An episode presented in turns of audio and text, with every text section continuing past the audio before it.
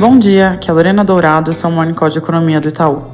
Começando pelo conflito no Oriente Médio, depois de Israel pedir evacuação de civis na região sul do Líbano, semana passada, os bombardeios se intensificaram nesse final de semana, com ataques aéreos em mais de 320 novos alvos em Gaza, incluindo um túnel que abrigava combatentes do Hamas, uma parte do Líbano, dois aeroportos na Síria e uma mesquita na Cisjordânia ocupada.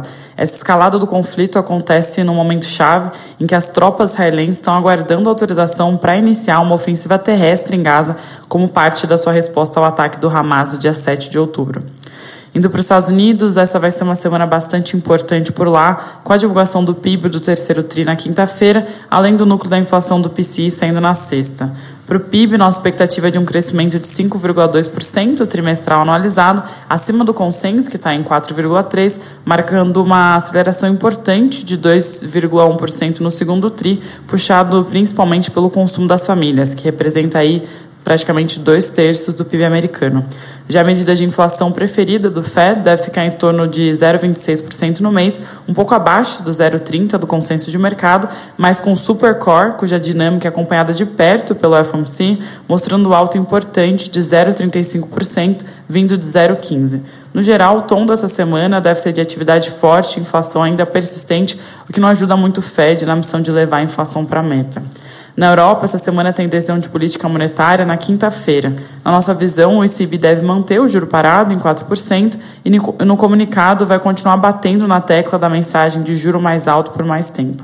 Para terminar a parte de internacional, vindo para a Latam, no domingo aconteceu o primeiro turno das eleições presidenciais na Argentina e, surpreendendo as pesquisas de intenção de voto, Sérgio Massa, do União por la Pátria e atual ministro da Economia, saiu na frente da disputa com mais de 36% dos votos válidos. E em seguida veio Javier Milei, do Libertar Avança, com quase 30%, isso com 95% das urnas apuradas. Agora ambos vão para o segundo turno, que acontece no dia 19 de novembro.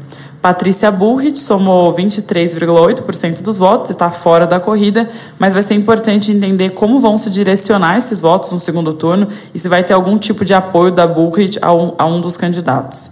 Vindo para Brasil, com a volta do presidente Lula ao Planalto, um mês após cirurgias, e do retorno do presidente da Câmara, Arthur Lira, ao Brasil, depois de duas semanas na Ásia, executivo e legislativo se preparam para a retomada das negociações da agenda de votações.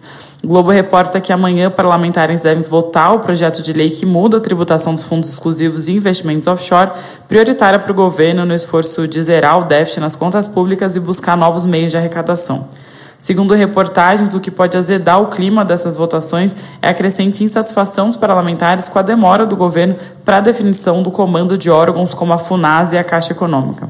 Outro ponto de dissenso importante entre executivo e legislativo é a questão da desoneração da folha de pagamentos. Segundo a Folha, o Senado deve votar a prorrogação da desoneração da folha nesta semana, mas o governo ameaça veto integral se a redução da alíquota previdenciária de municípios não sair do projeto, com custo fiscal adicional que pode chegar a cerca de 20 bi por ano no formato atual.